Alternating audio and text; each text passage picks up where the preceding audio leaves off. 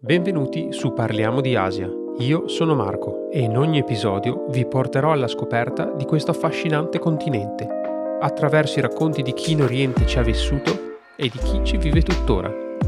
Dopo aver studiato lingua e cultura cinese, ho vissuto diversi anni in Cina. Rientrato ormai da tempo in Italia, sposato con una giapponese, conservo l'amore per l'Oriente. Se siete curiosi di scoprire qualcosa di più su questa parte di mondo, seguitemi in questo viaggio.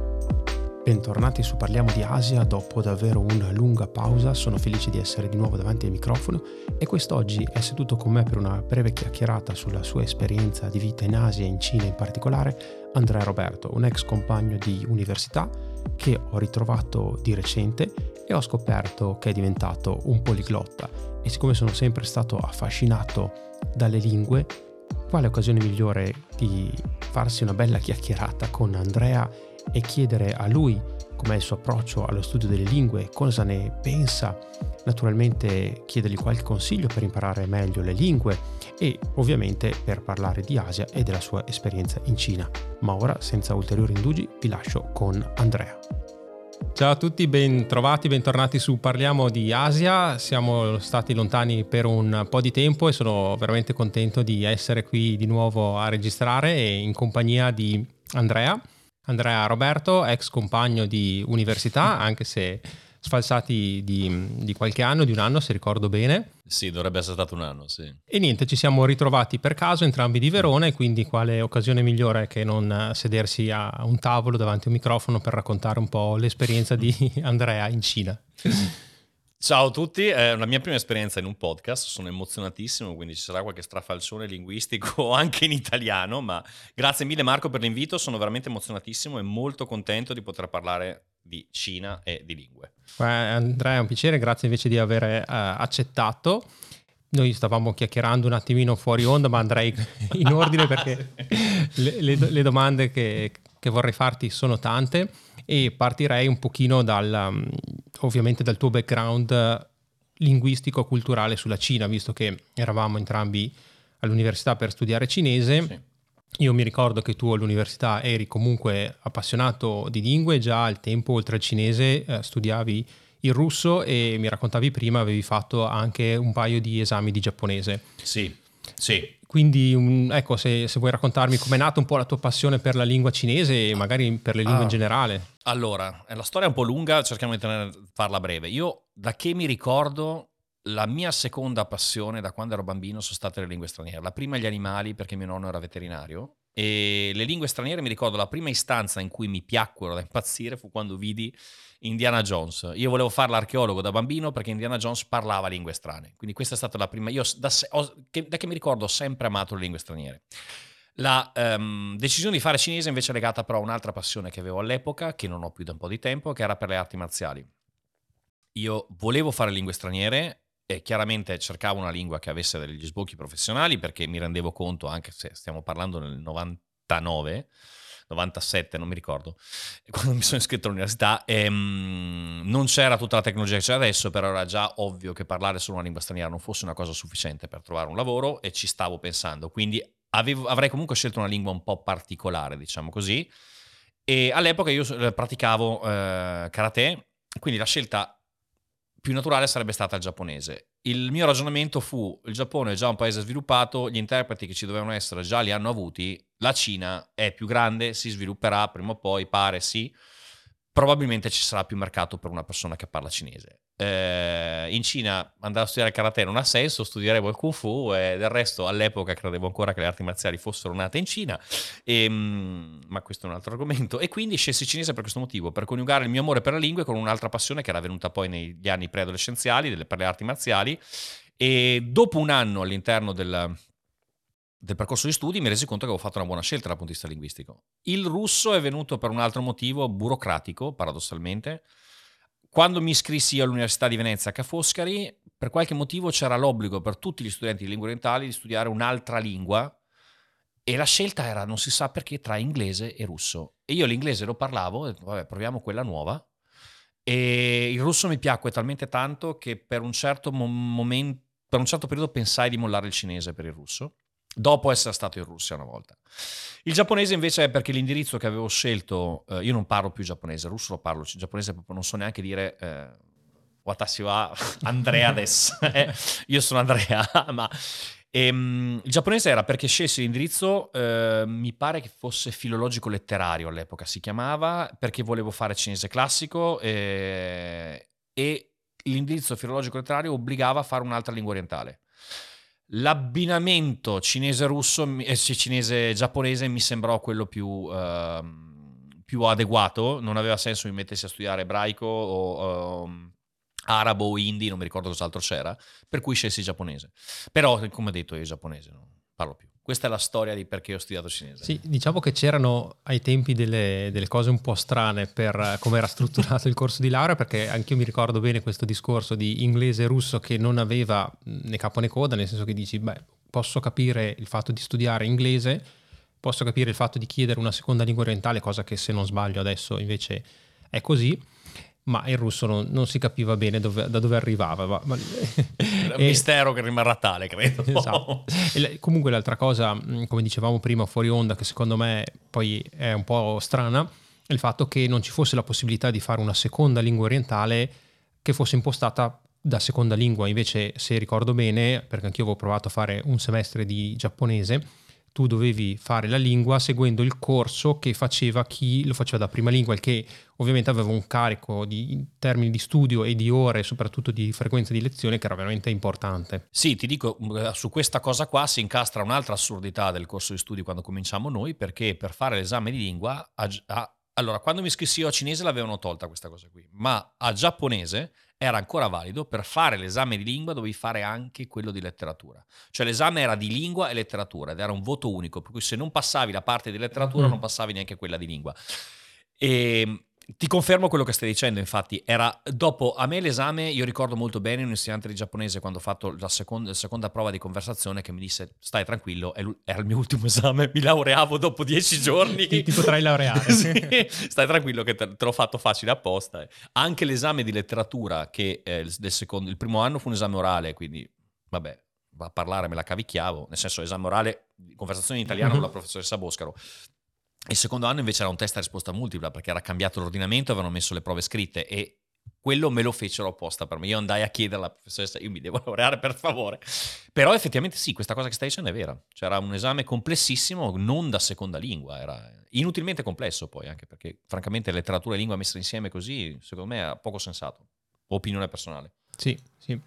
E quindi tu hai fatto questa scelta appunto di studiare cinese, passione per il russo e quando hai deciso poi la prima volta di andare in Cina a mettere in pratica quello che era la lingua cinese? Perché insomma mi è già capitato di, di, parlarne in altre puntate del podcast, però ricordiamo che alla fine degli anni 90, inizio degli anni 2000, quando comunque abbiamo studiato noi, con eh, la mancanza di tecnologia odierna, come dicevi poco fa, era difficile anche reperire del materiale con cui esercitarsi, guardare un film o ascoltare delle canzoni e soprattutto anche trovare delle persone con cui fare conversazione, cioè tutto ciò mancava, quindi finché non arrivavi in Cina avevi sempre una versione della lingua che era bene o male quella scolastica, di testi scolastici o poco più, non c'era granché di, di materiale. Allora, confermo su questa una piccola nota, io eh, per trovare materiale audio-video Uh, andai in via Paolo Sarpi a Milano a cercare dei DVD e trovai dei film di arti marziali perché allora ero appassionato e per sc- scoprire che allora, a parte che quei CD erano registrati con un formato video che non, mi ricordo cosa dovetti scaricare per erano, poter... erano dei VCD in eh, Cina c'erano perfetto, i famosi perfetto, video, esatto. i video CD che erano praticamente poi perché in Cina non hanno, non hanno mai avuto le videocassette perfetto. e quindi prima di avere il DVD avevano questi VCD che erano fondamentalmente della, degli MP4. Di... E mi ricordo che ebbi qualche difficoltà, non capendo niente di queste cose, ebbi qualche, contrariamente a te, no, qualche difficoltà a capire come fa. Però lo feci funzionare e per scoprire poi che i figli arti di K e spada, cosiddetti wuxiapien cinesi, sono parlati in un linguaggio che non usa nessuno. Cioè era una sorta di mm, mimesi del, del linguaggio classico, della lingua classica che già è difficile scritta, parlata, figuriamoci. E io ancora oggi mi chiedo come facciano i cinesi a capirla quelle cose lì. Devo dire che... per cui sì, però andai fino in via Paolo Sarpi. E, ehm, mh, la, la, voglia di andare in Cina mi venne subito troppo all'università, però mi laureai nel marzo 2003 e nel febbraio 2003 scoppiò il caso della SARS. Per cui i miei, miei, genitori non ne vollero assolutamente sapere di mandarmi in Cina e io cominciai a lavorare e rimasi in Italia un paio di anni, fino a quando, per fortuna, secondo me, con un buon tempismo, me lo dico da solo, dopo un anno in un'azienda che mi aveva preso per le mie competenze di russo, e, ehm, mh, decisi che non, non, stavo andando da nessuna parte e, e, mi licenziai pensando io devo andare in Cina perché se non vado adesso non vado più. Mi ricordo che il capo mi disse fai bene, lo farei anch'io fossi in te. Proprio... E io lì non l'ha presi tanto come una cosa, non ci servi. Però il tempismo fu ottimo sia per questo, sia per quello che mi riguarda, sia perché l'azienda è via sei mesi chiuse. quindi... Comunque sarei rimasto a casa. E quindi rimasi, dopo essermi licenziato da questa azienda qua, rimasi in Italia un altro annetto a mettergli un po' di soldi, poi dopo chiesi ai miei genitori se mi mandavo, ho detto, raga, mi avete fatto fare l'università, facciamo, ci facciamo qualcosa. Io un anno almeno in Cina ci devo andare, il cinese non lo parlo, e così andai a Pechino nel 2005, partito il 10 di settembre 2005. Sono quelle date che uno non oh, si dimentica. Assolutamente indimenticabile. Assolutamente. non si dimentica, è vero, è vero. E com'è stato il, l'approdo e lo scontro con, con, la lingua cinese? Perché io mi ricordo, eh, ovviamente, l'impatto No, non semplice quando scopri che anche magari la frase che pensi di saper dire è giusta, in realtà poi si, ri- si rivela una frase che non usa nessuno, delle parole che nessuno conosce. O... Ma molto peggio di così, cioè, non, non, sapevo pronunciare con i toni correttamente. E magari chi ci ascolta non lo sa, non lo so, il cinese è una lingua tonale, ogni sillaba va pronunciata con un tono particolare per avere un significato che è adatto al contesto. Esempio classico, ma vuol dire madre, ma vuol dire cavallo. E io non sapevo pronunciare i toni correttamente, pensavo di sì, ma invece no, perché poi quando li facevamo in classe gli insegnanti, vabbè, a parte il fatto che ho lezioni di conversazione ci andavo poco, ma comunque erano due anni che non lo facevo. Io mi ricordo il trauma di dire a un tassista il nome dell'università e di non riuscire a farmi capire nemmeno col nome dell'università. Questa cosa qua mi ricordo che mi faceva impazzire perché io lo dicevo, lui mi chiedeva cosa, io lo ripetevo lui ci pensava un attimo e poi lo ripeteva lui in un modo che a me sembrava assolutamente uguale a come l'avevo detto io, ma evidentemente non lo era. E, ed e beh, ci è voluto un po'. Io devo dire che mi sono sempre considerato un, abbastanza portato per le lingue, e, anche se contesto il fatto che io parlo le lingue perché sono portato. È un'aggiunta quella, mm-hmm. però eh, mi ricordo che in Cina pensai per, ho perso il mio, il mio talento. Eh, non, io per i primi nove mesi, studiando come un deficiente, perché veramente non facevo altro, e non è vero. non è vero, avevo anche vita sociale, non è vero che non facevo altro. E, ehm, non ci crederebbe nessuno. No, no, ma infatti no, dai, sì, sì, già il tono di voce.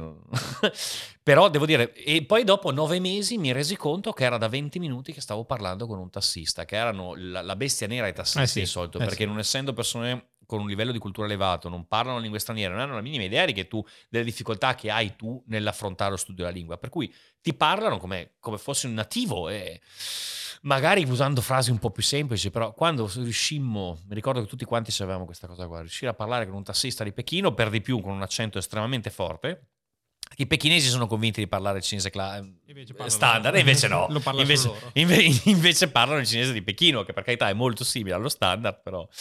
E, ehm, quindi ti direi nove mesi prima di cominciare. Poi, vabbè, il cinese è come tu ben sai, una lingua che, come tante altre, però col cinese veramente è, non, non, non finisci mai di progredire e se ti fermi vai indietro.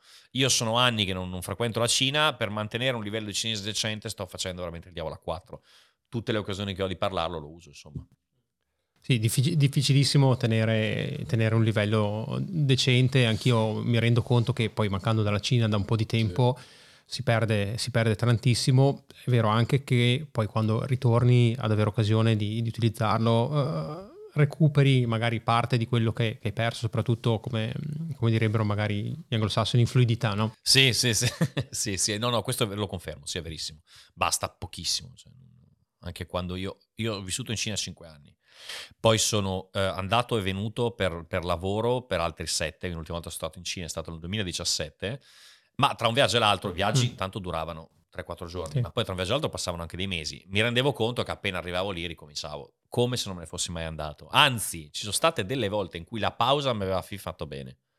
N- non so come sia possibile, però alle volte stac- mi sono reso conto nel corso dello studio delle lingue che alle volte staccare dalla quotidianità, cioè io sono, predico che bisogna fare qualcosa di quella lingua che stai studiando tutti i giorni, però alle volte staccare in qualche modo aiuta, non so perché. Forse ci ripensi a mente fredda, no? Cioè, magari così, così immerso che... Può essere. Mm, sì, non lo so neanche io, l'esperto qua sei tu. sì, grazie esperto.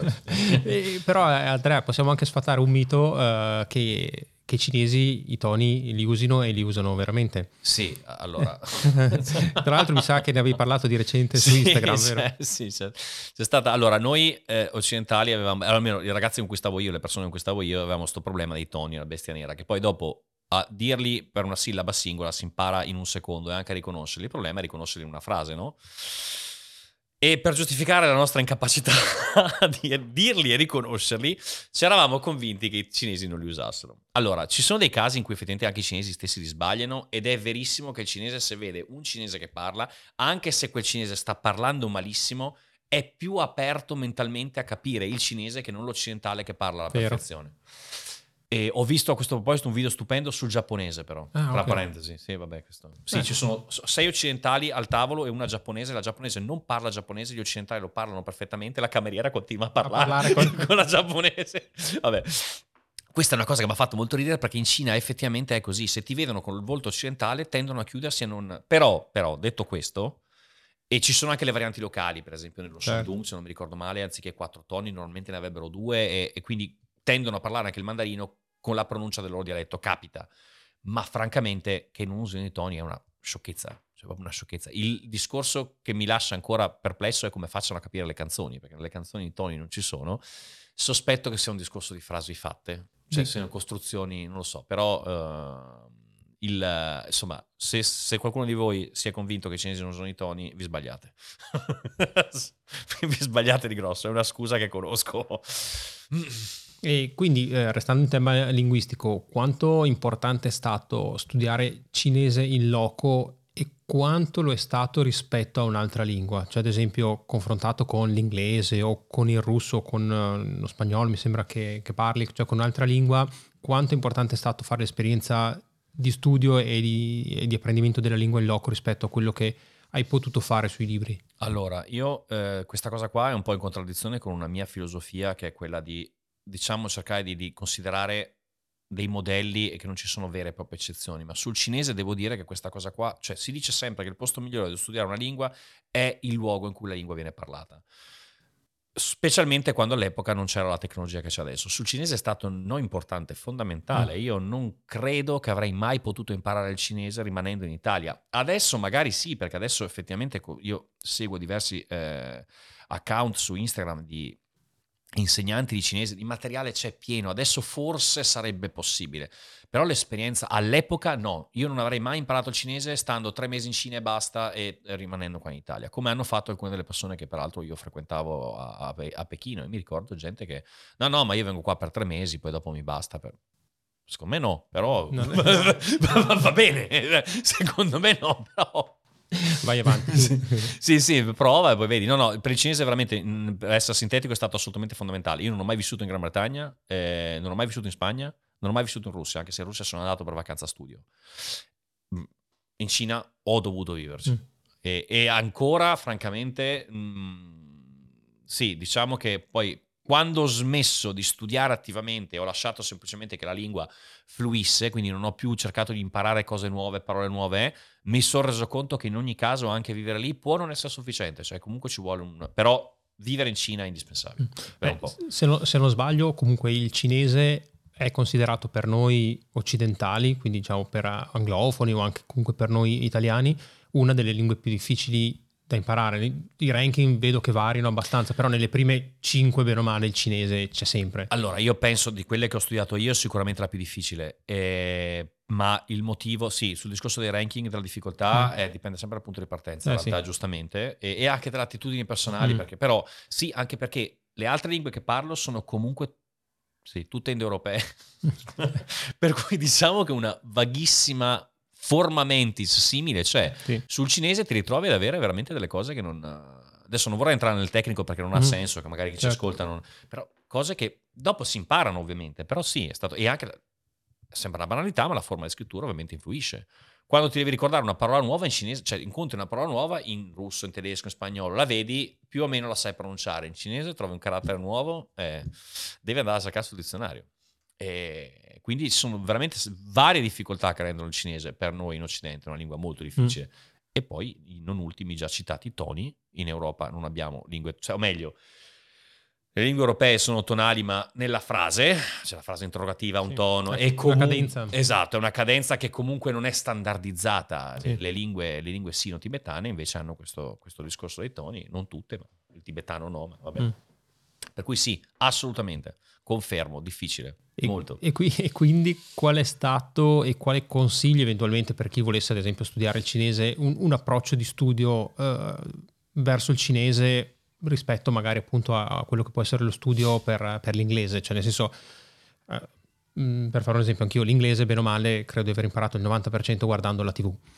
Il cinese, mm, no, mm, devi secondo me applicarti proprio in maniera più, più metodica, però non so se condividi o se... Sì, no, lo, lo, condivido. Allora, diciamo che sul cinese secondo me non c'è una mezza misura che è quella che ci può essere con l'inglese. Tu, penso io, il cinese è una di quelle lingue, non è l'unica, però è una di quelle lingue in cui secondo me se, se vale la pena per fare lo sforzo di impararla per dire due frasi durante il giorno è poco meno di quello che dovresti, perché comunque è difficile, di quello che dovresti fare per impararla bene. Secondo me tanto vale impararla bene mm. e per impararla bene sì ci vuole uno sforzo, cioè non pensare di studiare il cinese due ore a settimana.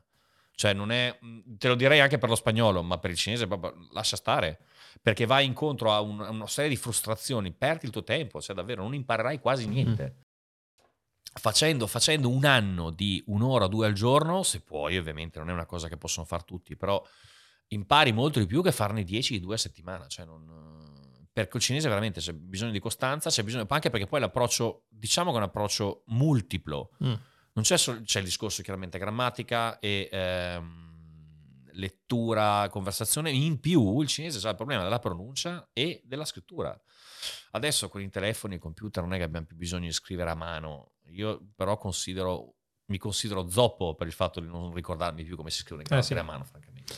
Cosa che, che, si perde alla velocità. Oh, la perdono luce. anche loro. No, no, no, questo, eh, questo, questo, è vero. Anche i cinesi si dimenticano. Questo si chiama analfabetismo di ritorno. Anche i cinesi si dimenticano come scrivere se non lo fanno. Sì, sì, è vero.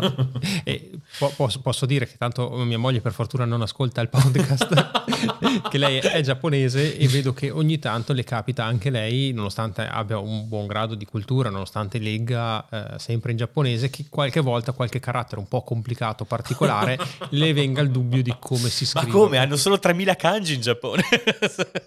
no, sì, sì, sì, assolutamente. Io mi ricordo i professori alla, alla scuola eh, quando facevo lezione, quindi gente che scriveva tutti i giorni. Mm. Che una volta un professore anche di una certa età che ha controllato un carattere. Per cui sì, sì, normale, non normale è, amministrazione. Non è banale, non è banale. E quindi come, come ti tieni allenato per, per, tenere il cinese a un, a un buon livello, soprattutto eh, magari non tanto per l'ascolto, quello che faccio io ad esempio nel, nel, pochissimo tempo ovviamente libero è cercare magari di ascoltare proprio appunto dei podcast in cinese, tendenzialmente magari su argomenti anche abbastanza vari, generici, in modo tale da, da ascoltare argomenti quotidiani, quindi magari non specifici ehm, e quindi almeno tenere l'orecchio allenato alla comprensione. Però la parte più difficile sicuramente, come stavamo dicendo, è lasciando stare lo scritto, allenarsi a, al parlato. No? Quindi hai qualche, qualche, tecnica particolare qualche suggerimento? No, che... tecniche no, la tecnica è, è parlare. è parlare, sì. No, però io effettivamente sono, sto usando i social in questo senso. Adesso va detto che io in questo periodo ho deciso per vari motivi di concentrarmi su una lingua sola e in questo momento sto dedicando tutto me stesso al tedesco. Sì. E, ehm, tutto me stesso un parolone. Mezz'ora al giorno prima, sì, mezz'ora al giorno prima di cominciare a fare altro. però, ehm, però, il discorso dei podcast, per esempio, io eh, come compressione orale ancora del, del, di un cinese un pochino formalino ho dei problemi e forse ho perso un po' l'orecchio. Per parlare io trovo su Instagram non è facilissimo perché mm. eh, non è un social che in Cina funziona, però ci sono i cinesi che stanno fuori, che ce l'hanno, o Facebook, e faccio conversazione con quelle persone lì. E come detto, io ogni occasione, veramente ogni occasione è buona, se ci sono dei cinesi per strada, ho scoperto che ho dei cinesi che abitano nel mio palazzo. Devo ah, ancora andarli a conoscere. A stalkerizzare. Sì, ancora... però già un paio di volte ho fatto presente che parlo la lingua, che sono rimasti un attimo così. E per cui ogni occasione è buona, ma me le vado a cercare attivamente. Mm. Cioè, ti faccio un esempio molto sciocco, però questo credo che farà capire la mentalità che ho io nei confronti delle lingue. Se io devo prendere un caffè e ci sono vari bar, se c'è il bar col cinese dietro il bancone, vado al bar col cinese. Cioè, A e parlare an- in cinese. Sì, assolutamente. Mm. Gli dico, magari anche se devo ordinare un caffè, che è una frase che avrò ripetuto un miliardo di volte, però comunque mi tiene quel... Non ho paura, perché se poi attacca a parlarmi magari c'è una conversazione. Com'è che adesso di solito le frasi purtroppo sono sempre le stesse, soprattutto se si fa un po' di, di- di small talk, come si chiama in inglese, no? E com'è che parli cinese, bla bla bla. Però... Quelle che, quelle che facevi con i tassisti. Sì, sì, sì. Però insomma vado a cercarmi attivamente le occasioni, quindi social o nella vita Mm. reale. Questo è, sì, è l'unica, l'unica soluzione, bisogna parlare. Mm. Parlo anche da solo alle volte. Ok, quello succede anche ad altre persone. no, ma ehm, allora, onestamente, ecco, io una cosa che non so come mai, però qua in Italia faccio poco di, di parlare in cinese con, con i cinesi qua, tipo se vado eh, al ristorante oppure se vado mm, appunto al bar, come dicevi, o al negozio di alimentari. Tendenzialmente che reazioni trovi da parte dei cinesi? Allora, le reazioni sono di due tipi. Tendenzialmente, sì, però di solito sono increduli. Cioè, non mi capita ancora adesso che mi rispondano in italiano, perché non, Sì. pro- non processano immediatamente il fatto che gli ho parlato in cinese. E quindi le reazioni sono increduli, inizio subito, Mm. poi c'è chi mi parla subito in cinese, mi chiede come mai parli cinese, bla bla bla, e, e chi invece continua parlandomi in italiano, e sono state un paio di volte che mi sono anche seccato, gli ho detto, ascolta, ma mandarino non lo capisci? No, ma però magari sono delle seconde generazioni. No, no, no, ti dico, allora, in, questo- in questi due casi qua specifici no, parlavano italiano molto male, per cui non una Ah, ok, quindi non erano... Mi è capitato, a dire la verità, qua a Verona, cioè a un bar, e lo so da mio fratello, perché lui con me non me l'ha, non me l'ha detto. Ehm, bar si chiama Boomerang, in quartiere navigatori qua a Verona. Sto ragazzo, eh, lui è seconda generazione, parla italiano perfetto, con accento veronese, credo che parli anche dialetto veronese. Sono andato a parlargli in cinese una volta e mi ha detto lo capisco ma non lo parlo. Mm. E invece ho scoperto che non è vero, perché a mio fratello ha detto tuo fratello parla un cinese incredibile, ma io non parlo cinese con... eh, cioè cerco di non parlare cinese, non mi ricordo con gli occidentali o con gli... perché non voglio, non mi ricordo cosa ha detto, però lui deliberatamente non mi ha parlato in cinese. Questa è una cosa, questa è la reazione particolare che mi è capitata, però di solito come dicevo stupore iniziale, poi alcuni Mm. hanno una sorta di rifiuto, non è possibile questo, questo muso bianco, Questo nasone. sì, questo nasone, sì, mi, mi parla in, in, um, in- in cinese. E per chi ci ascolta, nasone perché in Oriente ci chiamano così. Naso alto in cinese, per la precisione. no? E, e se no, attaccano e vabbè, di qua di là. Come per esempio al ristorante, quello che mi hai consigliato tu. Sì, sì, sì. Lì Eh, sono, sono rimasti abbastanza colpiti, mi hanno fatto un po' di domande da subito. Sì, sì, è vero. Ci sono, ma allora, mh, giusto così, proprio cosa molto, molto locale, per carità, però Sì, abbiamo, abbiamo sì. scovato, ci sono un paio di ristoranti cinesi qui, qui a Verona, dovevo dire, autentici, quindi con un, con un buon cibo cinese, e dove in effetti il contesto, soprattutto a me è capitato in uno dei due, mh, dove la clientela è veramente molto cinese, Sì.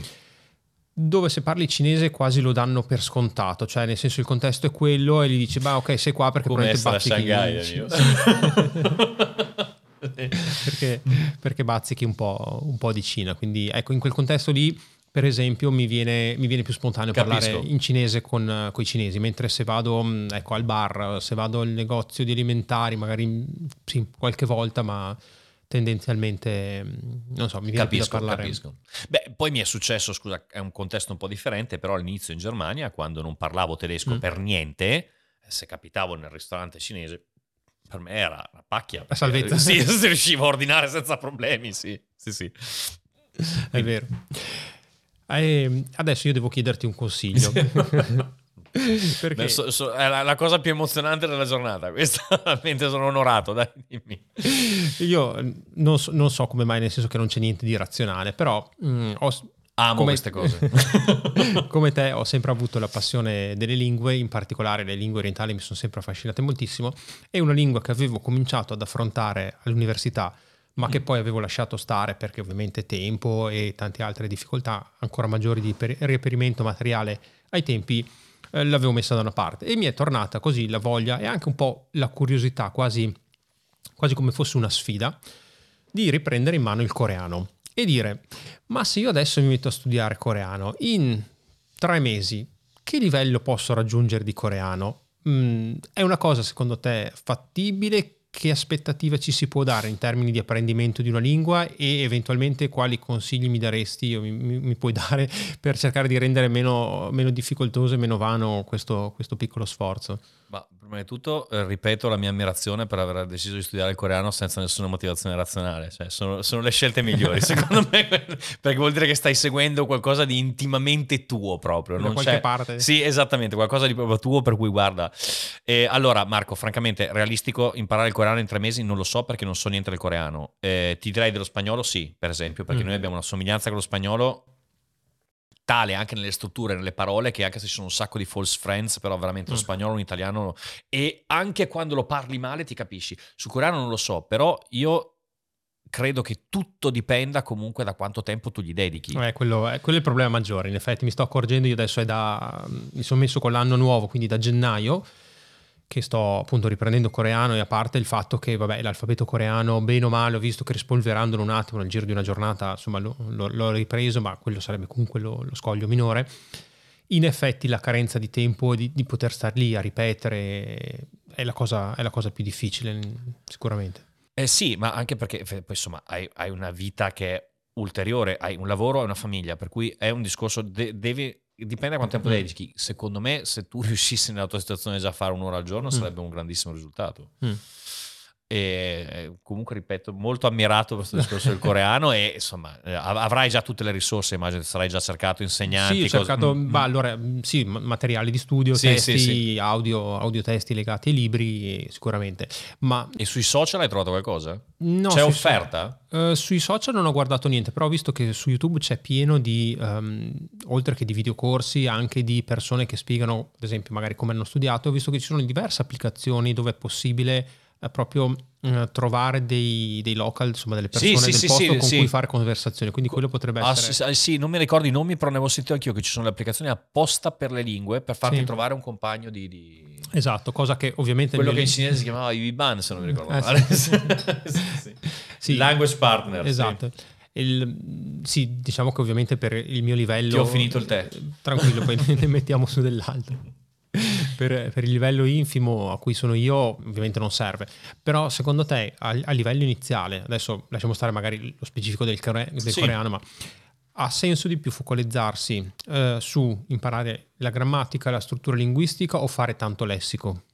Allora, eh, credo che questa cosa qua sia eh, molto dipendente dall'individuo. Okay. Eh, io sono, per esempio, ci sono delle persone che riescono a imparare le lingue senza un approccio sistematico mm. e le imparano anche bene io ho bisogno di un approccio sistematico prima di cosa. Per esempio, io non sono quello che tu mandi in un paese straniero, lo metti in mezzo alla strada, sì, per sopravvivenza, però mm. ho una sorta di non so come, ho bisogno che mi venga insegnata.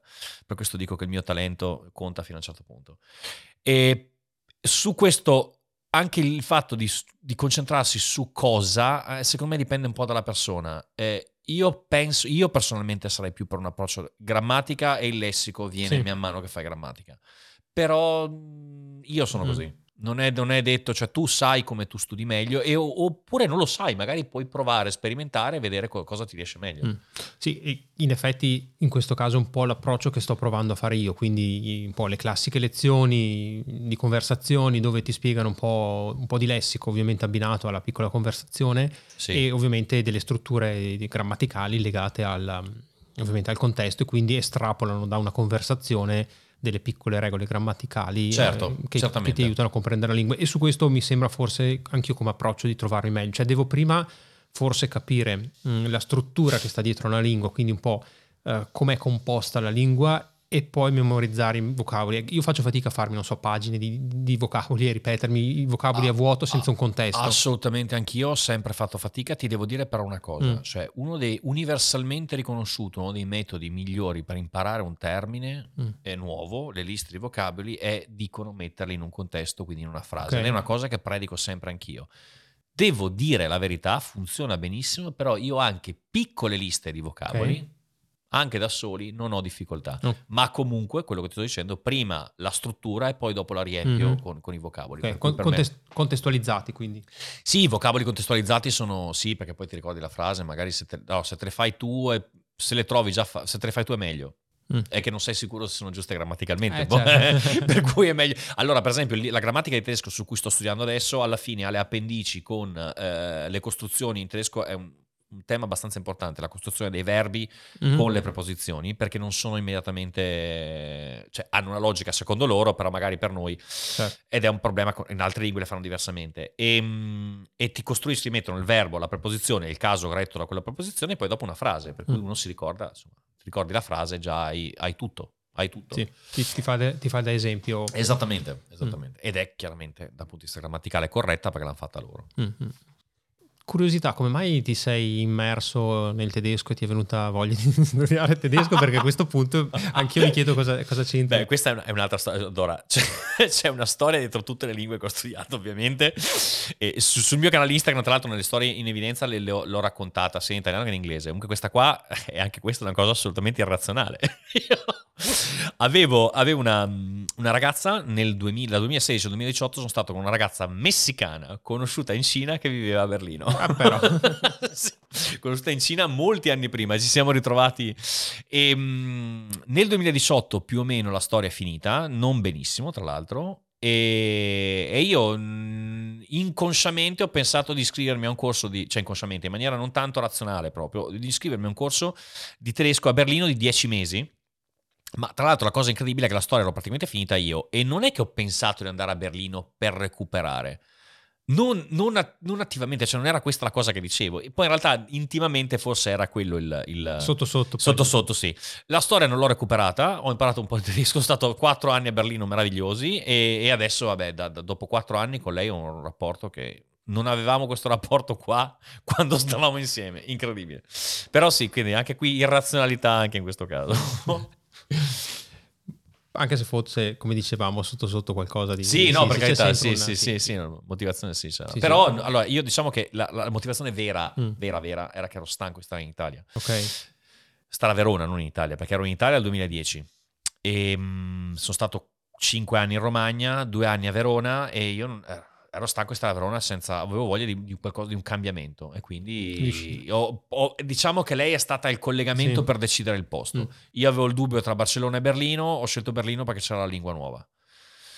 Questo è stato okay. il ragionamento che fece allora. Okay. A, a, Barcellona lo spagnolo già lo parlavo, sì, avrei imparato il catalano magari, però... Mm è scusa, ma è più figo il tedesco per, perché è più diverso. Il catalano ti dico sì, vabbè, tanto è come il francese e l'italiano, e invece no, il tedesco. Beh, il tedesco è un'altra, eh, è, un'altra, è una, un'altra cosa. Sì, sì, cosa, sì, Ma mm, come facciamo un, un, salto di qualità nella lingua? Perché secondo me la difficoltà grossa, almeno quello che sperimento io, non è tanto raggiungere un livello intermedio, cioè nel senso Mm, allora, dicevi che non c'è veramente uno portato, però anch'io tutto sommato per le lingue mm, sarà perché mi piacciono, sarà per altro, però non ho avuto mai grandissimi problemi a raggiungere dei livelli decenti. La cosa che trovo sempre molto difficile è fare quel salto da un livello comunque buono, in cui te la cavi, in cui vai bene, a un livello superiore che forse poi il motivo per cui mi chiedevi prima se non, perché non vado avanti a studiare giapponese invece di studiare coreano, e forse inconsciamente anche un po' quello, perché so che dovrei fare uno sforzo ulteriore per, mm. per imparare e mettermi sotto bene, mentre eh, mi incuriosisce scalfire forse un po' più una, una lingua nuova e quindi capire un po' qualcosa di, ad esempio del coreano rispetto magari a impegnarmi sul giapponese e cercare di imparare bene il giapponese? Allora, posto che io sono eh, abbastanza, soprattutto negli ultimi anni, sono eh, dell'idea che uno deve fare quello che si sente e che ha voglia di fare, per cui se tu non hai voglia di approfondire il giapponese e hai voglia invece di cominciare a scalfire il coreano, secondo me devi fare quello che vuoi fare. Eh, per il salto di qualità io credo che non ci siano particolari trucchi, bisogna prendere una decisione e rendere l'apprendimento sistematico. E per rendere l'apprendimento sistematico si possono usare delle tecniche di, di scienze comportamentali e disegno comportamentale, si chiama behavioral design, in modo che tu possa fa- inserire lo studio, ma questo è un altro argomento, però inserire lo studio nelle tue abitudini quotidiane, mm. è un'altra cosa, ma Beh, io lo uso. Ehm, sì, ci sono tecniche per fare... Allora, secondo me la motivazione viene meno, cioè è un... Eh, qua andiamo un po' fuori, ma eh, ci sono le risoluzioni del nuovo anno. A metà febbraio un numero impressionante, ma mi pare l'85%, hanno già mollato vero. qualsiasi risoluzione. Il motivo è che la motivazione ti sostiene nel decidere, ma non ti sostiene poi nel lungo termine. Quello che ti sostiene nel lungo termine sono- è la creazione di abitudini. Ora, le abitudini ti danno questa. Ci sono dei, dei- dei trucchetti, del Sì. tipo, per esempio, c'è il habit stacking, che è Mhm. mettere un'abitudine attaccata Sì, ad un'altra. Mm? Certo. E, mm, o pigbacking, piggybacking anche si chiama. Vabbè, una sopra l'altra, Sì. cioè le due cose le fai insieme, Mhm. tipo mentre stai, eh, sei sul tapirulano, stai correndo, ascolti un podcast Sì. per dire, no? Sì, In lingua. Ecco, queste cose qua ti permettono di eh, far diventare lo studio della lingua una cosa che tu fai tutti i giorni nella tua routine e questo è un- una sistematizzazione dello studio che ti permette di aumentare di livello. Mm. Ma parte tutto da una decisione e dalla voglia che hai. Mm. Perché se veramente, ripeto, se tu ti senti adesso di fare il coreano, io non sono uno psicoterapeuta, evidentemente, ma no, nel senso, secondo me è giusto che tu faccia quello che hai voglia di fare. Cioè, non- non- non- non- ma- ma- se non hai un motivo per cui Mhm. devi, ma si tratta solo di volontà, Sì, sì, sì, sì. io certo. credo che veramente non ci... E, ecco, qui ti aiuta se accetti il fatto, cioè, perché poi diventa frustrante, eh, ma perché no? No, no, fa- segui, segui il tuo, il tuo follow your heart, segui il tuo cuore. Ehm, però comunque, se no, tornando alla domanda, essere un po' Mm. più seri, eh, de- devi decidere che vuoi migliorarlo e cominciare a eh, mettere, sistematizzare Sì. maggiormente l'apprendimento. Sì, sì. Me- mettersi quindi uh, di fatto un po' in piano di studio, no? Sì, Come può sì. essere un piano di allenamento se devi Ass- allenarti. e esattamente, esattamente quello. È la scheda di allenamento, Mm. assolutamente la stessa cosa. quindi- ok. Stessa cosa. Sì. Tornando alla lingua cinese, invece, parliamo a ehm, così, non dico le nuove generazioni, ma magari gente Mm. più giovane che sta pensando se studiare cinese all'università. Ehm, secondo te, eh, uno, vale la pena oggi di studiare cinese e due, vale la pena di studiarlo all'università o consiglieresti dell'altro? Allora, posto che per me studiare una lingua vale sempre la pena, chiaro, ma Sei di sono, parte. sono di par- sono nettamente di parte. Se fosse anche lo Swahili, sì, sì, fallo, fallo. Fallo. e poi raccontami. Ehm, io francamente sono dell'idea che mm, ho avuto una discussione con un gruppo di interpreti e traduttori Mm. su Facebook qualche anno fa. Eh, lo studio delle lingue sarà un, secondo me, entro non tantissimo, da un punto di vista professionale, sarà una marcia in più, ma non sarà la cosa che ti farà lavorare. E, mm, mi ricordo che, cioè, io neanche lo sapevo allora, ma dissi loro che soprattutto il traduttore, ma arriverà anche per l'interprete, non sarà più una professione fatta da un essere umano. Un essere umano farà la supervisione e la traduzione. E dopo qualche anno ho scoperto che il traduttore di Word, per esempio, da una cosa che avevo scritto in inglese all'italiano, me l'hanno fatta vedere in italiano, sembrava che l'avessi scritta in italiano. Ero sconvolto. Cioè, c'erano delle cose da guardare, controllare, va Chiaro. supervisionato. E quando ho raccontato questo a una mia amica che fa la traduttrice, mi ha detto Andrea, io sono anni che faccio supervisione, non traduco più. Sì. Ma anche perché i software ormai ti prendono le frasi fatte, cioè è una cosa... Per cui studiare una lingua per lavorare come lavoro con la lingua, secondo me... Non posso fare una previsione sul numero di anni, però francamente ne dubito. E invece se è un, un discorso di per migliorare le soft skill cosiddette, per migliorare la capacità di comprensione dell'altro, per migliorare una propria comprensione del mondo in generale, io consiglio assolutamente a latere di qualcos'altro e sul cinese certo che no, certo che sì, Mm. nel senso che comunque la Cina, anche se nonostante i miei desideri in merito, sarà evidentemente una superpotenza nei prossimi decenni, è ovvio, è quasi nell'ordine naturale delle cose che lo sia e quindi secondo me ha molto senso sapere con chi è a che fare e la lingua è per me la porta principale per conoscere, per conoscere una cultura. Mm. Quindi diciamo mh, con un, con un approccio classico, nel senso dici no guarda sono incuriosito dalla Cina, mi piace, vorrei provare, mi incuriosisce la lingua, quindi mi iscrivo all'università, faccio o faccio un mio percorso di studi legato a una specializzazione professionale che può essere, non so, ehm, mi specializzo, studio, adesso non so, da, da economia, legislatura, quello che, quello che è, e poi mi butto e vado in Cina perché voglio anche imparare la lingua cinese. Ma io propenderei, se possibile, per la seconda. Cioè, io se dovessi. Sono felicissimo di aver fatto l'università in Cina, eh, cinese all'università, però io, francamente, adesso come adesso, se dovessi iscrivermi all'università, non credo che farei lingue Mm. all'università. Andrei magari a fare l'università in un paese di cui voglio imparare la lingua. Ok. piuttosto, piuttosto. E in Europa insomma ci sono delle ottime possibilità anche perché ottime uni- università in Cina, diciamo che ovviamente studiare all'università in Cina in cinese è difficile, non impossibile. C'è un conosco un, un, un, ragazzo che si chiama Giacomo De Angelis, che è un insegnante di arti marziali che ha fatto eh, medicina cinese in Cina, quindi alla, tra l'altro credo nel Zhejiang, se non mi ricordo male, e ehm, a Hangzhou non so dove. E per cui si può fare, certo che porti via il tempo, perché eh, devi comunque prima imparare la lingua e ti devi fare veramente puoi farsela forse in un anno ad avere un livello sufficiente, sufficiente partendo da zero per poter in qualche modo affrontare i testi, poi dopo eh, più probabile due, quindi due anni solo di lingua nel posto e poi dopo studi eh, la, l'argomento. Di gente che ha fatto questo percorso quando ero io in Cina ne ho conosciuta, non tantissima, però mi ricordo per esempio un, irani, un palestinese che studiava, faceva la stessa cosa, anche lui ha fatto cinese, parlava un cinese eccellente perché voleva studiare medicina orientale in Cina. È un percorso più lungo, però io iscrivermi all'università a Ca' Foscari per esempio adesso io non lo farei.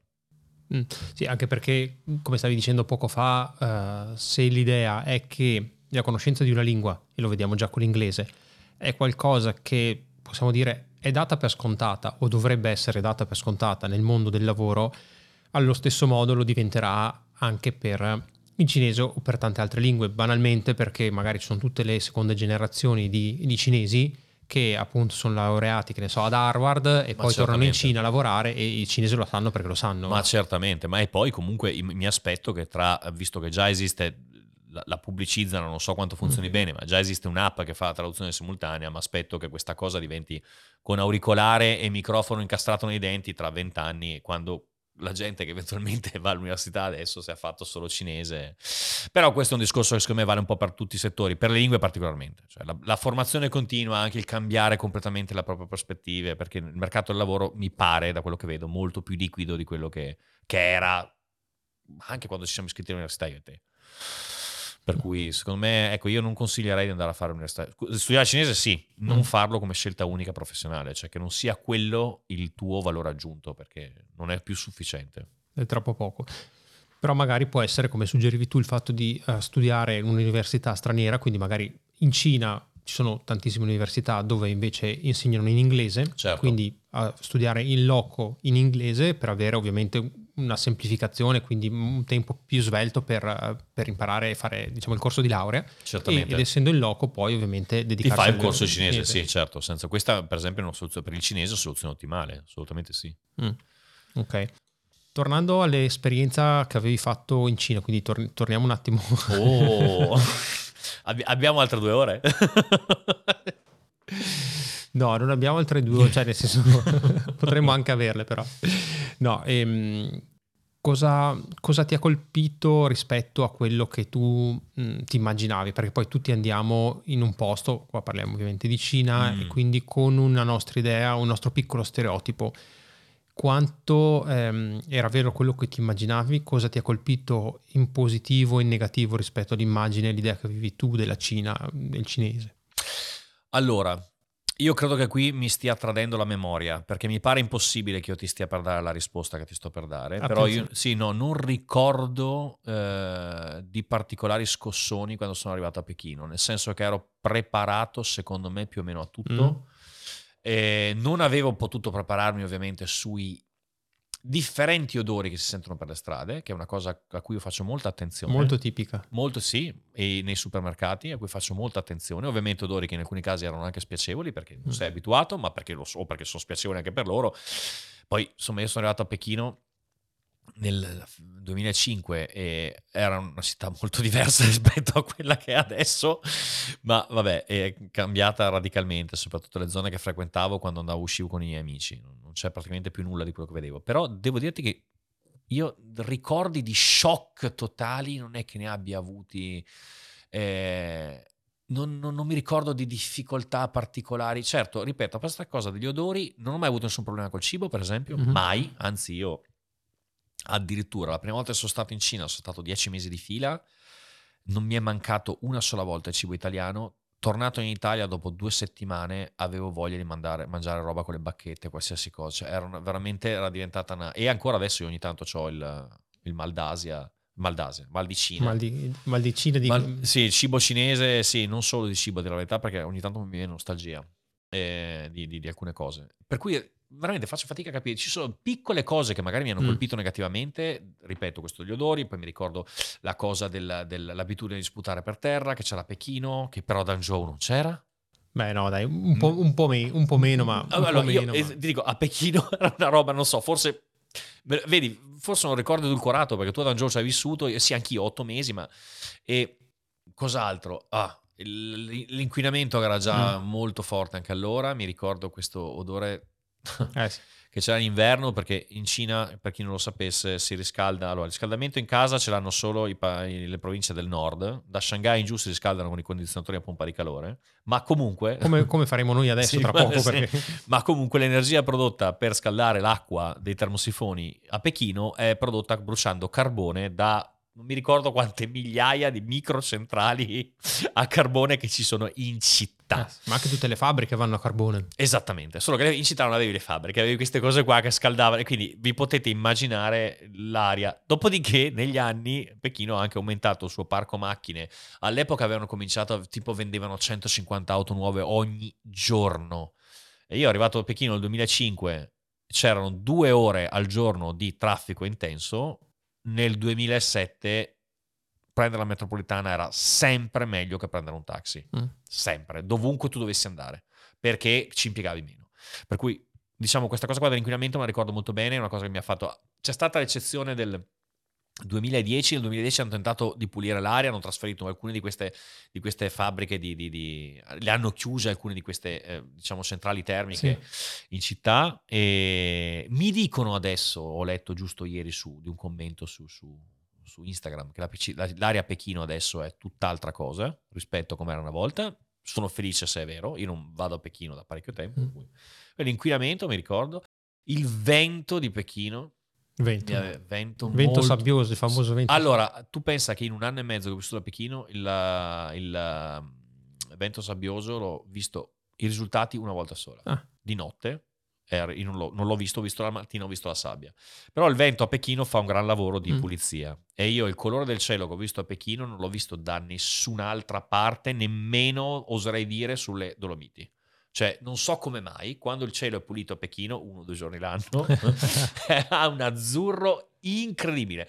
E non me lo sono inventato perché ho gli occhi rosa, ma gli occhiali rosa. No, una mia amica che di recente è stata da Xi'an, lei ha vissuto in varie zone della Cina, odia la Cina perché si è trovata malissimo, però è stata a Pechino, mi ha detto... "Mm, Forse, forse qua c'è qualcosa da rivalutare. Una delle cose era il cielo di Pechino. Ho avuto la fortuna di beccarla dopo, dopo una tempesta di vento. eh. Però il vento ti taglia, cioè a meno 12 quel vento lì. Sì. ti- Ma tornando, faccio fatica a ricordarmi i particolari shock, Mm. ma ha fatto più effetto paradossalmente il rapporto con le persone quando sono andato al sud a lavorare. Mm.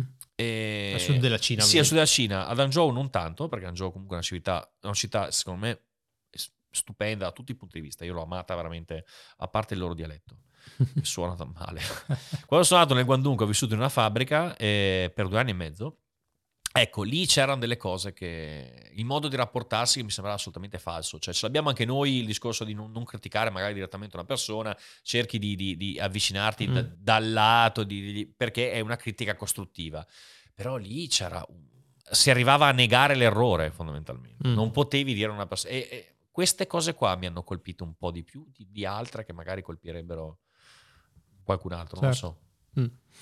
Una cosa che è capitata a me, che insomma, mi piace sempre poi chiedere perché le esperienze magari sono, sono simili a proposito, sai, di Cina e di shock.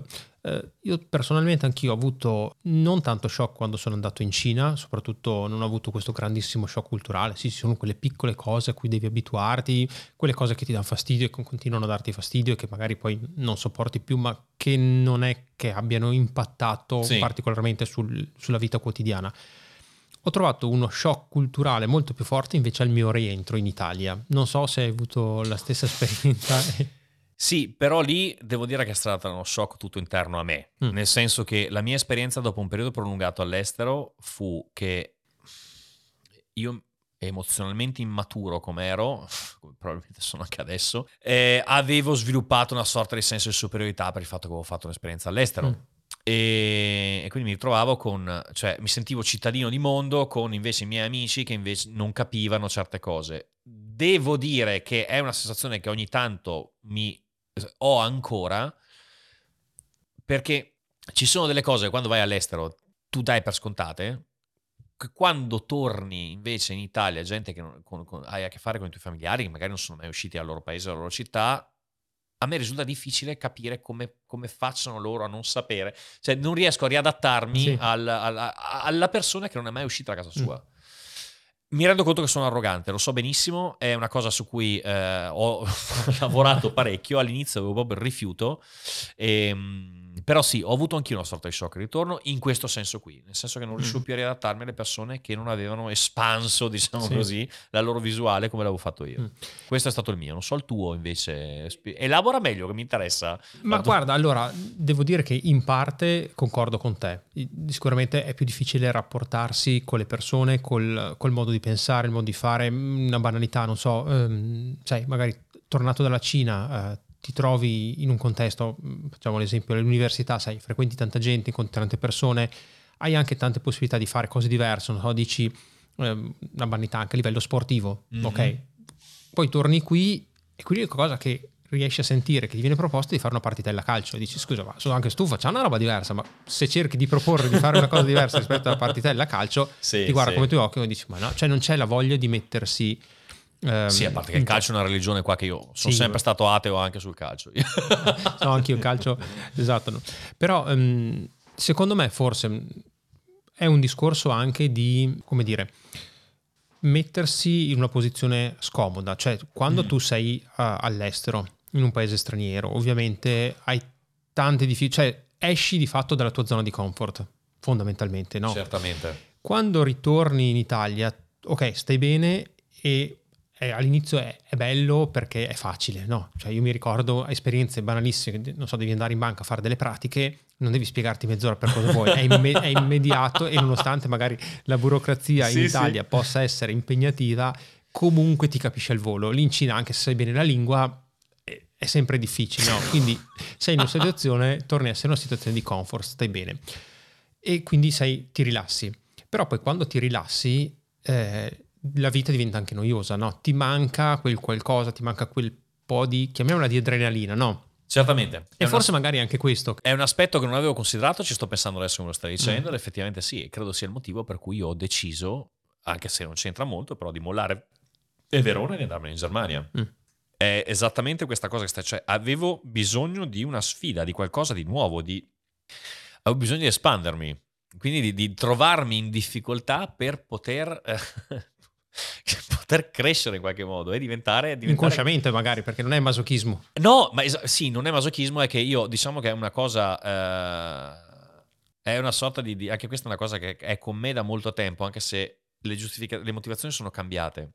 Io prima volevo diventare di più volevo essere di più imparare di più perché ero un insicuro dall'insicurezza, che comunque un po' rimane, adesso è semplicemente perché ritengo che la crescita, che se è un termine abusato, mm. mi spiace dirlo, però la crescita personale sia una, una, una delle chiavi della felicità. E la crescita personale può essere anche rimanere in casa tutto il giorno, però almeno vedere ogni cosa con occhi nuovi, mm. ogni giorno. Allora, se non riesco a fare quello perché non sono un monaco, la mia, non è facile. Eh. No, infatti, la mia, la, mia idea, la mia idea è quella di appunto prendermi e sottopormi a delle sfide volontariamente. Lo facciamo fisicamente se ci teniamo a miglioramento psicofisico. Mm. Fisico, scusami. L'allenamento, anche, non so, la scheda in palestra di cui parlavamo prima, presuppone un incremento del volume o della densità. Mm. Cioè, delle difficoltà. Certo, uno sforzo. Lo sforzo deve essere. Per cui anche, anche questa cosa qua non ci avevo mai pensato, francamente, eh, in questi termini mm. e sicuramente c'è stato anche quello. Mm. E una cosa che fai, secondo me, molto bella a questo proposito è camminare un sacco. Sì, il 2023 ha cominciato male, però sì. sì, sì. Tu hai questo profilo Instagram che è di Hiking Polycrot, giusto? Sì. E in cui raccontaci un attimo cosa fai, perché io ti vedo sempre camminare. Allora, la cosa, la cosa devo dire che è nata per caso, non, poi sono, sono, stato spinto in parte da, da un'amica da una, una, con, con, cui ho lavorato per un po'. Allora, io ho cominciato un paio di anni fa che non so come ho deciso che volevo camminare un po'. Ero a Berlino, Berlino è una uh, città dal punto di vista uh, della possibilità di passeggiare estremamente uh, adatta a pedoni, a biciclette, ve lo potete immaginare. Ecco, questa è una cosa che in Italia si fa fatica a trovare, ma e, e che mi manca mm. tantissimo. Mm. E, ehm, e a Pechino, da, da 7 km da dove abitavo, io ero perso, cioè, facevo 7 km a piedi, ero perso, perso in un bosco, letteralmente, quindi mi ha stimolato questa cosa qua. Io avevo già camminato in passato, mi era piaciuto, però andavo a fare degli, delle passeggiate, degli hiking proprio. E invece a, Pechino, a Berlino ho cominciato a camminare un po' di più. E una volta per gioco con me stesso mi sono detto, ma vediamo se riesco a camminare 30 km in un giorno. E ne ho fatti 40. Mm. E da lì mi è venuta... E ho cominciato a vedere il camminare come una sorta di filosofia, cioè di, di, di metafora del, de, della, di altri aspetti della vita, perché quando cammini di solito hai una meta, e, però non la raggiungi mai in maniera lineare. E quando vai a fare una camminata lunga eh, o di qualche giorno, capita che sbagli strada, capita che devi tornare indietro, capita che ti devi fermare per riposare. E alla meta ci arrivi magari, magari arrivi da un'altra parte che è meglio. E, e tutto questo, oppure poi c'è il discorso fondamentale del, del, processo, che ti devi gustare il processo perché altrimenti non stai vivendo. Perché se tu cammini 40 km e pensi solo a quando arriverò e non pensi a quello che stai facendo sul momento, cioè ti educa anche a stare nel presente, tu hai perso ore della tua vita.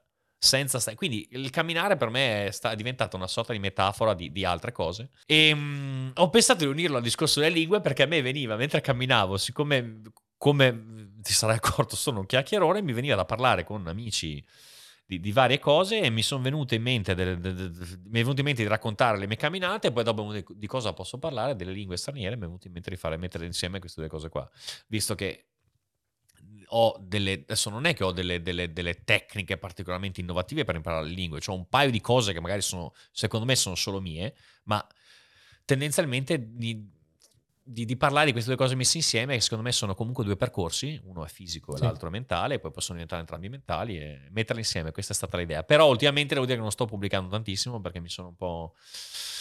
Il mio, il mio, esibizionismo diciamo che è venuto un po' meno Beh, se lavoro, seguo eh. sì, esa, esattamente è un lavoro, è un eh, lavoro perché... non, non, sembra visto da fuori ma ti porta via no io ho fatto se, se avessi una scaletta forse ci starei più mm. dietro io avevo cominciato a scrivere un, una specie di manuale in cui riportavo tutte le mie la mia visione su come si studia la lingua, di vari, mm-hmm. vari, aspetti. Sono cose di cui ho parlato anche nel video e che usavo anche un po' come scaletta per fare i video, però su, su Instagram. Solo che poi dopo veramente non avendo un piano editoriale, un calendario editoriale... Certo. Mh, mm, e poi, come dici tu, è un lavoro. Siccome non ci... Non, sì, non è che non mi, non mi, piaccia farlo, però non, preferisco fare altre cose. Mm. a un certo punto preferisco fare altre cose, per cui ho ridotto moltissimo la pubblicazione, però i video sono quelli in cui do le dritte, quelle grosse, diciamo, sì, non sono storie che spariscono, sono video che sono ancora lì, quindi. E una volta a settimana qualcosa esce, anche oggi è uscito. Ho parlato di noi. Ok, devo, del, del, fatto, del fatto che venivo qui a fare questa cosa emozionantissima. Molto, molto bello, molto bello. E quindi no, secondo me è molto carina questa cosa di abbinare le camminate, tutto questo anche percorso che, che mi stavi raccontando adesso, veramente affascinante il fatto di, di godersi il percorso, mm. sicuramente, cioè andare non tanto per la meta, eh, ma il fatto di, di, godersi il percorso è molto bello, ti dà tempo anche di, di riflettere, soprattutto se... Madonna mia, sì, assolutamente. Eh, anche perché poi ci passi diverso tempo e se non lo passi ascoltando, magari sì un pezzo, magari puoi anche dire, non so, mi ascolto un podcast e magari parliamo di Asia se non sì. o altre cose sì. e ti ascolti un podcast magari per imparare una lingua, e però tanto altro tempo eh, rifletti hai modo di... Questa è una cosa nuova, stai, nel senso che io ho sempre ascoltato podcast mentre camminavo, e ho smesso eh, ultimamente adesso non ascolto niente, ascolto solo i miei pensieri. Certo, non sono proprio da solo solo, perché mi ero reso conto che alle volte ascoltavo i podcast perché non riuscivo a stare da solo con me mm. stesso. Cioè, cosa. Però questo stiamo andando molto oltre. Sì. La... e, e, quindi ho deciso di, di, di fare lunghi, lunghe camminate senza le, le, gli auricolari. Poi dopo se ho voglia di ascoltare qualcosa ascolto. A parte che mi sta venendo la cufene, tra l'altro. Ah, ok, non so. sì, quindi con gli auricolari comincio ad avere una di ascolto veramente pochissimo al giorno. Perché ho il fischio perenne, ah, sì. e mh, l'altra parte, quindi, che ci metti la camminata sono le lingue poliglotta. Sì, sì. Quando è che uno si definisce un poliglotta? Oh, che domanda. Eh. Allora, tecnicamente quando ne parli più di una. Sì, ok. Etimologic- etimologicamente quando ne parli più di una, però di fatto... Beh, allora, io sinceramente... Quando raggiungi un che livello, nel senso, mm. Mh, mm, e che... Mh, mm, vabbè, ok, quante, ok, diciamo magari possono essere, non so, tre, quattro, non lo so. Cioè io, senso... allora, sì, fra- francamente Marco, io ti dico, sono stato un po' restio a definirmi mm. poliglotta per un po' di tempo perché non ero soddisfatto del livello delle lingue che parlavo. Tu ne parli 5? 6, 5 con l'italiano, okay. più, più l'italiano. 5 più l'italiano. E mm, non lo sono ancora soddisfatto. Eh, livello... Non lo sarai mai. No, infa- no sì, probabilmente, probabilmente no. E, ho, sono stato restio per molto tempo a usare questa parola su di me, francamente. Fino a quando non l'ha fatto qualcun altro, non mi ricordo neanche chi. Mm-hmm. E quindi ho provato a vedere se c'era negli, negli handle di, di, di Instagram qualcun mm. altro che lo usava. Ho detto dai, vabbè, andiamo.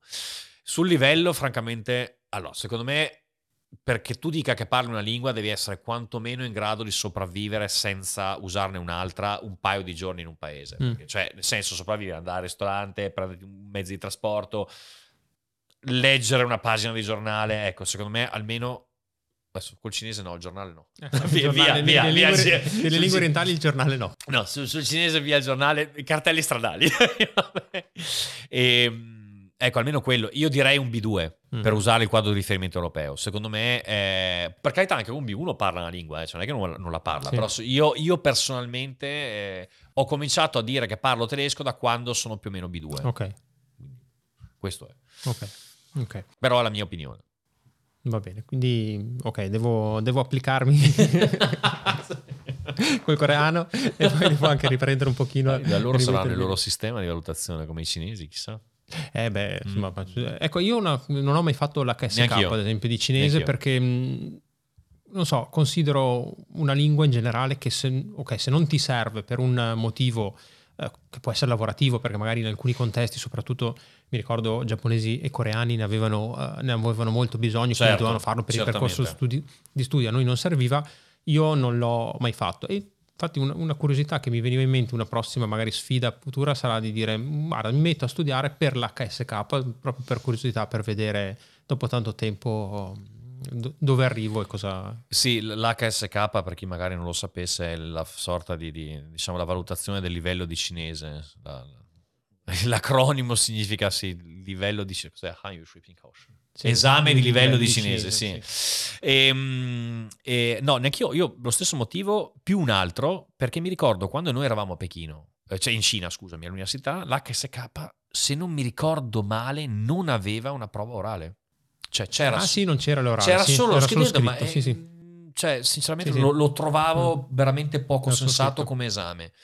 E adesso per vanità lo farei, ma non ora, nel senso è una cosa che semmai se ne parlerà nei prossimi... Come ti dicevo, sono concentrato sul tedesco ora e... Io ho certificazione solo di inglese, la feci nel 2005 mm. prima di andare, di andare, in Cina perché pensavo che mi sarebbe servita per poter insegnare l'inglese, per cui delle altre non ho mai ricevuto nessun certificato. Però le uso. Eh, sì, sì, sì, sì, sì esatto, mm. le, le, parlo, sì, appunto. Okay. Dopo il tedesco, progetti futuri linguistici e e di vita? Allora, ci sono due possibilità, francamente. Anche e... tu coreano? No. no, no, però... Allora, la prima è che io sono anni che sto dicendo, no, adesso voglio il C2 in tutte, o un livello okay. che è il massimo, un livello equiparabile, e dopo semmai parliamo di un'altra lingua. Mm. Solo che l'estate scorsa sono andato in Grecia in vacanza. Ah, cioè, quindi ti è... siccome ho fatto il liceo classico e, e ho notato che c'era, e, e adesso non posso dire che ci fosse facilità, però intanto già lo so leggere, cioè questo è già un... un e ho un amico mezzo greco che parla greco abbastanza bene, a cui chiedevo, riuscivo, cominciavo a capire delle cose, ho detto no, qua, qua forse c'è del destino. Ed era bellissimo, perché comunque c'è... Io amo la dimensione, anche se mi piace viaggiare, non sono assolutamente nazionalista, non me ne importa mm. niente del fatto che sono nato in Italia, ma la dimensione mediterranea a me piace moltissimo, è sempre piaciuta. Mm. E anche se adesso sono molto attirato dai paesi freddi, e... per cui l'idea sarebbe perfeziono tutte le altre e poi forse il greco. Ma vedremo, non lo so, francamente non ho deciso. Mm. Cosa ne pensi invece di tutti? Mm, ce ne sono tantissimi, soprattutto su, su, YouTube. Mi sembra ci sia un trend molto grande di, di poliglotti, di, di, gente che fa video dedicati alle lingue, che mostra, che parla lingue in situazione. Ci sono tantissimi. C'è un, un, ragazzo americano molto famoso che ha un canale seguito da, da milioni di persone, eh, dove è partito parlando cinese, adesso diciamo, insomma, ha studiato diverse lingue e tante anche strane in, tempi brevi. Cosa, cosa, ne pensi di questo fenomeno di disposizione alle lingue?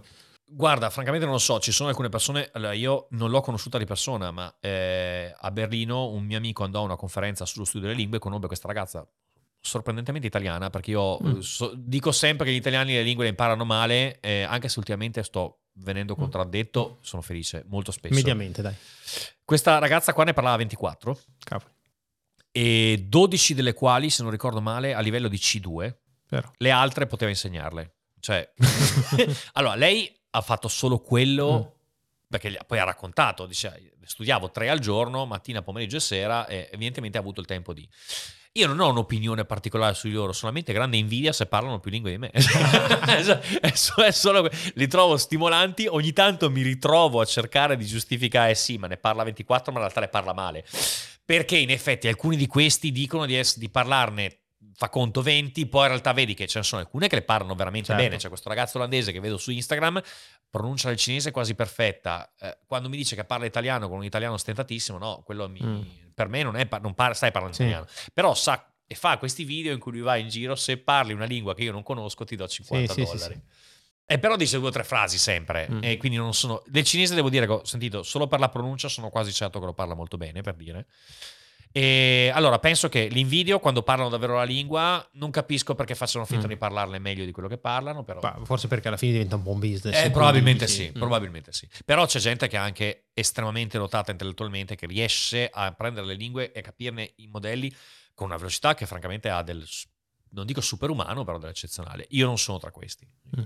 Tedesco sono piegato molto, eh, parlo ancora meglio il russo secondo me, però vabbè. Che non è banale.